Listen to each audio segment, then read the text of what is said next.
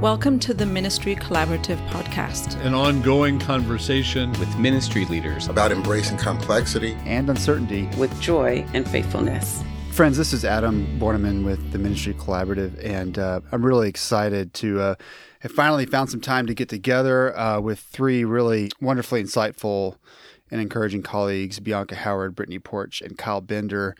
These three have been uh, working with us on a number of things the last year, especially focused in the area of ministry to youth and families. And you can imagine the many ways that that is evolving and changing in all sorts of ways we can't fully appreciate yet. So we're so grateful to Kyle, Brittany, and Bianca for agreeing to co facilitate a cohort around ministry youth and families that will start in just a few months. For those interested, please feel free to reach out to any of our staff for more information. Thank you all for being here. Thanks, Adam. Thank you. Glad to be here. Love to hear from each of you just a little bit about your ministry context and how you got there, your faith tradition that has brought you to this place. Yeah, so I work at Broad Street Presbyterian Church in downtown Columbus, Ohio. If you ask anyone why they go to our church, it's because of the social justice mission, good preaching, kind of high church, forward thinking values. It's a majority white congregation, though we do have some diversity. And our kids come from 13 different school districts. So it's an interesting group. We have probably 20 kids involved here and there. We're not a big programmatic church, but we offer a space for kids who feel like they're on the outside a lot and this is a place they belong.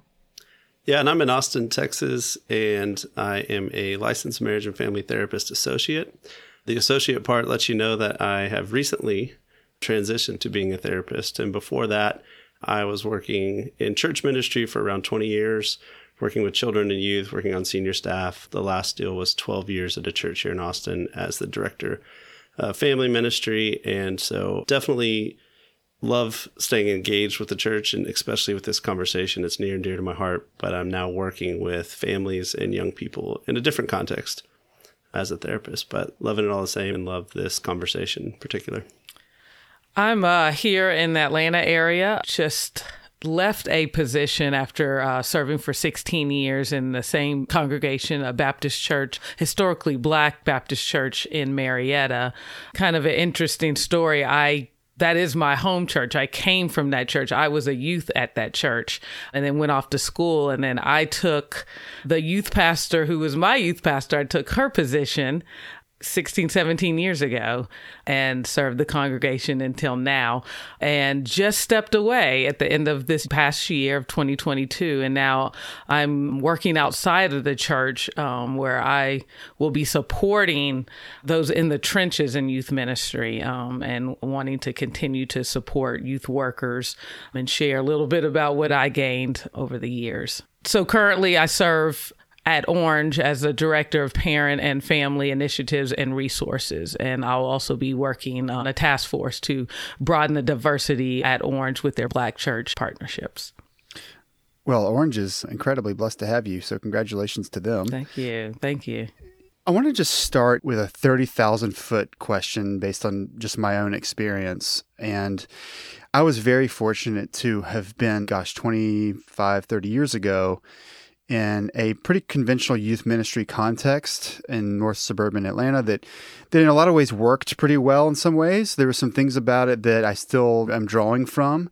And there are other parts of it that I see now as, well, you know, that probably wasn't very important and that didn't have any staying power and I probably wouldn't do it that way again. And as I've thought about that, I thought I would start by asking you all what have you seen, not just what have you seen change over the past couple of decades of youth ministry, which we couldn't write enough volumes to cover that, but what are the things that you've seen people hold on to that have been really important over the past decades of youth ministry? Thinking about your own experience, what do you still hold on to from that time in your life if you experience that? And what do people need to know about what still works?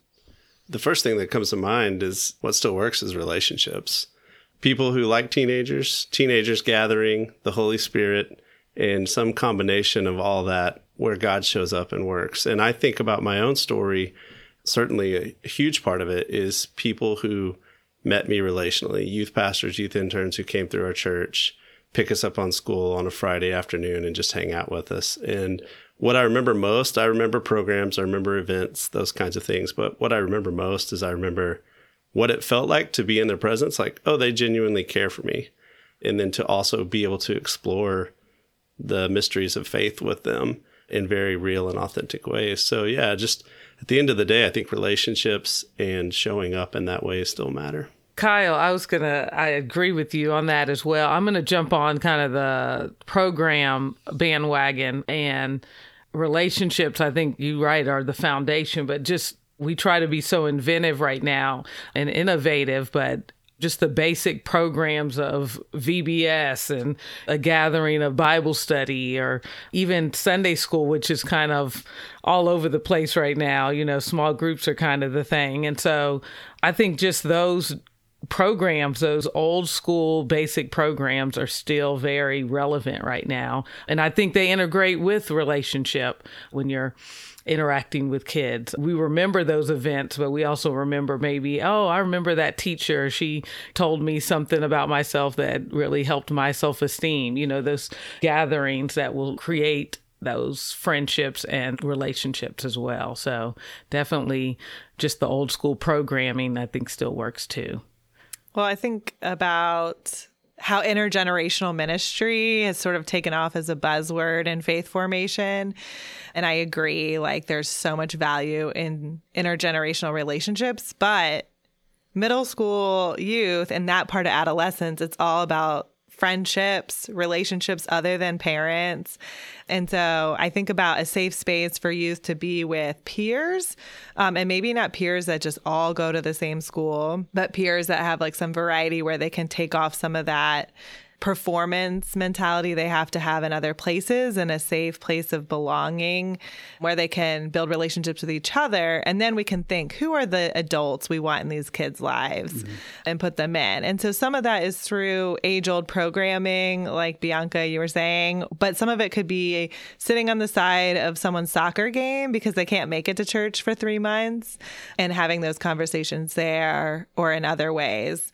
The other thing I think of too is food always feed these kids. Like, I don't care if it's Cheetos or vegan wraps food works and eating together is such a like biblical practice and i think it ties it all together as far as building relationships with each other caring adults and god one of the reasons i wanted to ask about the things that have really stuck with you is i find in my conversations with people who are so deeply engaged with ministry to youth families and children that there really isn't a consensus around we don't do this anymore. Now everybody does this or we've stopped that and now we start this or this part of youth ministry is over and now we've figured this out. That actually it's a pretty messy combination of what's been sustained what's been remodeled what's been created anew and it's fascinating to hear about that from your different contexts. So I wonder if you all could comment on that a little bit, on my inference about that, about how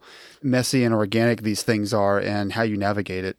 Yeah, we're throwing darts at a wall, right? Like trying to see what sticks.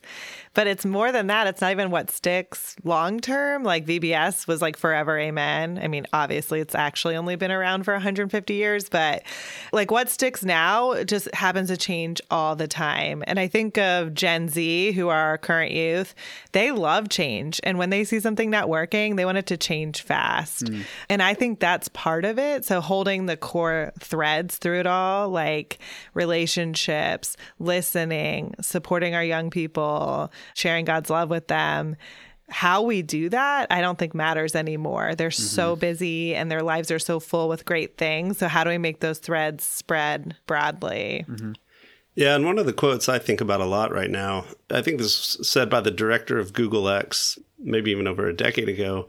We may be at a time where the world is changing faster than our ability to adapt to that change. Yeah. And you definitely feel that in youth ministry where things are changing in such a way that it's like, how do we adjust to this? How do we adapt to this? One of the things I think about a lot is kind of like, what problem are we even solving right now? You know, it just seems like it's constantly changing. The target's moving, like mm-hmm. Brittany said, we're throwing darts at a wall. And this seemed to stick a couple weeks ago, and, and now it's only been two weeks and it doesn't stick anymore. And so it does feel like there is this shifting ground, and a lot of folks are trying to figure out, like, where do I put my feet? What problem am I solving? What's going on? So, yeah, to me, it feels like this moving target of shifting while also holding on to some of the things we just shared, right? Some of the things that are anchor points for us. But in general, it feels like a lot of things are shifting and evolving. Yeah, I think we see now that the Google X statement is an understatement now that things do move that fast. And one of the reasons it seems that youth ministry is so instructive for the rest of the church is that most of our congregations, most of our ministry contexts, we've awakened to the fact that we don't have the capacity to move quickly enough with the world around us. Just institutionally, we just don't have the ability to do that. It's almost like we spend six months to a year solving a problem, and by the time we get there, that problem is not the problem anymore. We just spend a lot of time working on answers that quickly become obsolete. And it seems like in my experience with folks who do what you all do, there seems to be an intuition around that of working with kids who just get that already. And it's fascinating to hear you describe it. Bianca, you said in your context, there's still a lot of traditional structures that have some staying power. So, how do you make sense of that in a world that moves so fast? Is it the content? Is it the leadership? What about that sticks? Well, a couple things. I'm just going to talk a little bit about the black church context where I feel like we are a little bit behind the, you know, mainstream white congregations when it comes to youth ministry. Where I think I read somewhere we're about 10 years behind. I was sharing somewhere about we're just starting small groups. That is something that's been going on. I think just because we kind of move the way we move, you just kind of move in your community or you move in your little bubble and don't really know what else is happening. And so if it's working, it's working. And you just kind of stay there because it is working. However, we have tried to throw out some new innovative ways to do things. And if it doesn't work, then we just go back to the drawing board. But I think just because this is all we know, that's what we do. We just stay with it because it's still drawing kids. Mm. Well, Bianca, I think about my superpower. I can change an entire program and like make it all innovative, but if I keep the same name, the older adults don't push back. Mm. So if I just call it youth group that we're all going exactly. to the soccer field or call it VBS, but we're actually now exploring all social justice issues, like things that young families care about. It's a little bit of some of this. When I find in youth ministry, it's the older adults push back more than the youth themselves. Absolutely. And I think, like you said, youth are flexible, uh, especially this new generation. They are very flexible, but I think they also like some stability too. So it's just finding that balance for both. Part of what goes on in some of these programs and things like that is um, quote I come back to is the medium is the message. And if the medium is love and relationships and connection and belonging, I imagine a lot of different models could work. Mm. I certainly know from my context and the shifting sands that I was seeing was when the programs or the other elements were about energy or numbers or flash or certain things like that, then that doesn't have the staying power. So, Brittany, I love your idea of just change the content but keep the name so no one even knows what's going on. It's all about convincing people. yeah, I think too, it reminds me of an important distinction of organizational form and organizational function. That one of the real difficulties we have in the life of the church more broadly is that we've put so much weight on the form and we feel like that really gives us an identity and a purpose and it kind of tells us who we are. But we're probably living in a time where we need to shift a lot more weight to the function so that who we are actually has a lot more to do with what we're doing, how we're belonging to one another, how we're relating. I'm with Kyle and Bianca, Brittany. I love the way you talk about, you know, just keep the name and just function differently. Don't fight the battles you don't have to fight. I think that's a good word. Yeah, well, people love structures, right? Structures are comforting. Mm-hmm. And in a world that is constantly changing, it's nice to have some anchor points of structure. Like, I know what this is, I know what to expect. That's really helpful in a world that's always shifting. I think that's what's been helpful, I think, during the pandemic, just the stability of the basic programming or the basic relationships, just checking in with youth or checking in with a parent or, hey, we're going to try VBS. That's something familiar, but doing it a different way. But just that stability, like you said, Kyle, brings people um, security and their desire to continue to participate This is a really helpful way of thinking about the big picture of youth ministry, a massively broad brushstroke of the last 20 years of thinking about these things. And we have a lot more to talk about. And so we'll look forward to, to having more of these conversations. One final thought from each of you about this conversation or preview of future conversations we'll share together. Yeah, I think just noting the complexity and the challenge of the moment.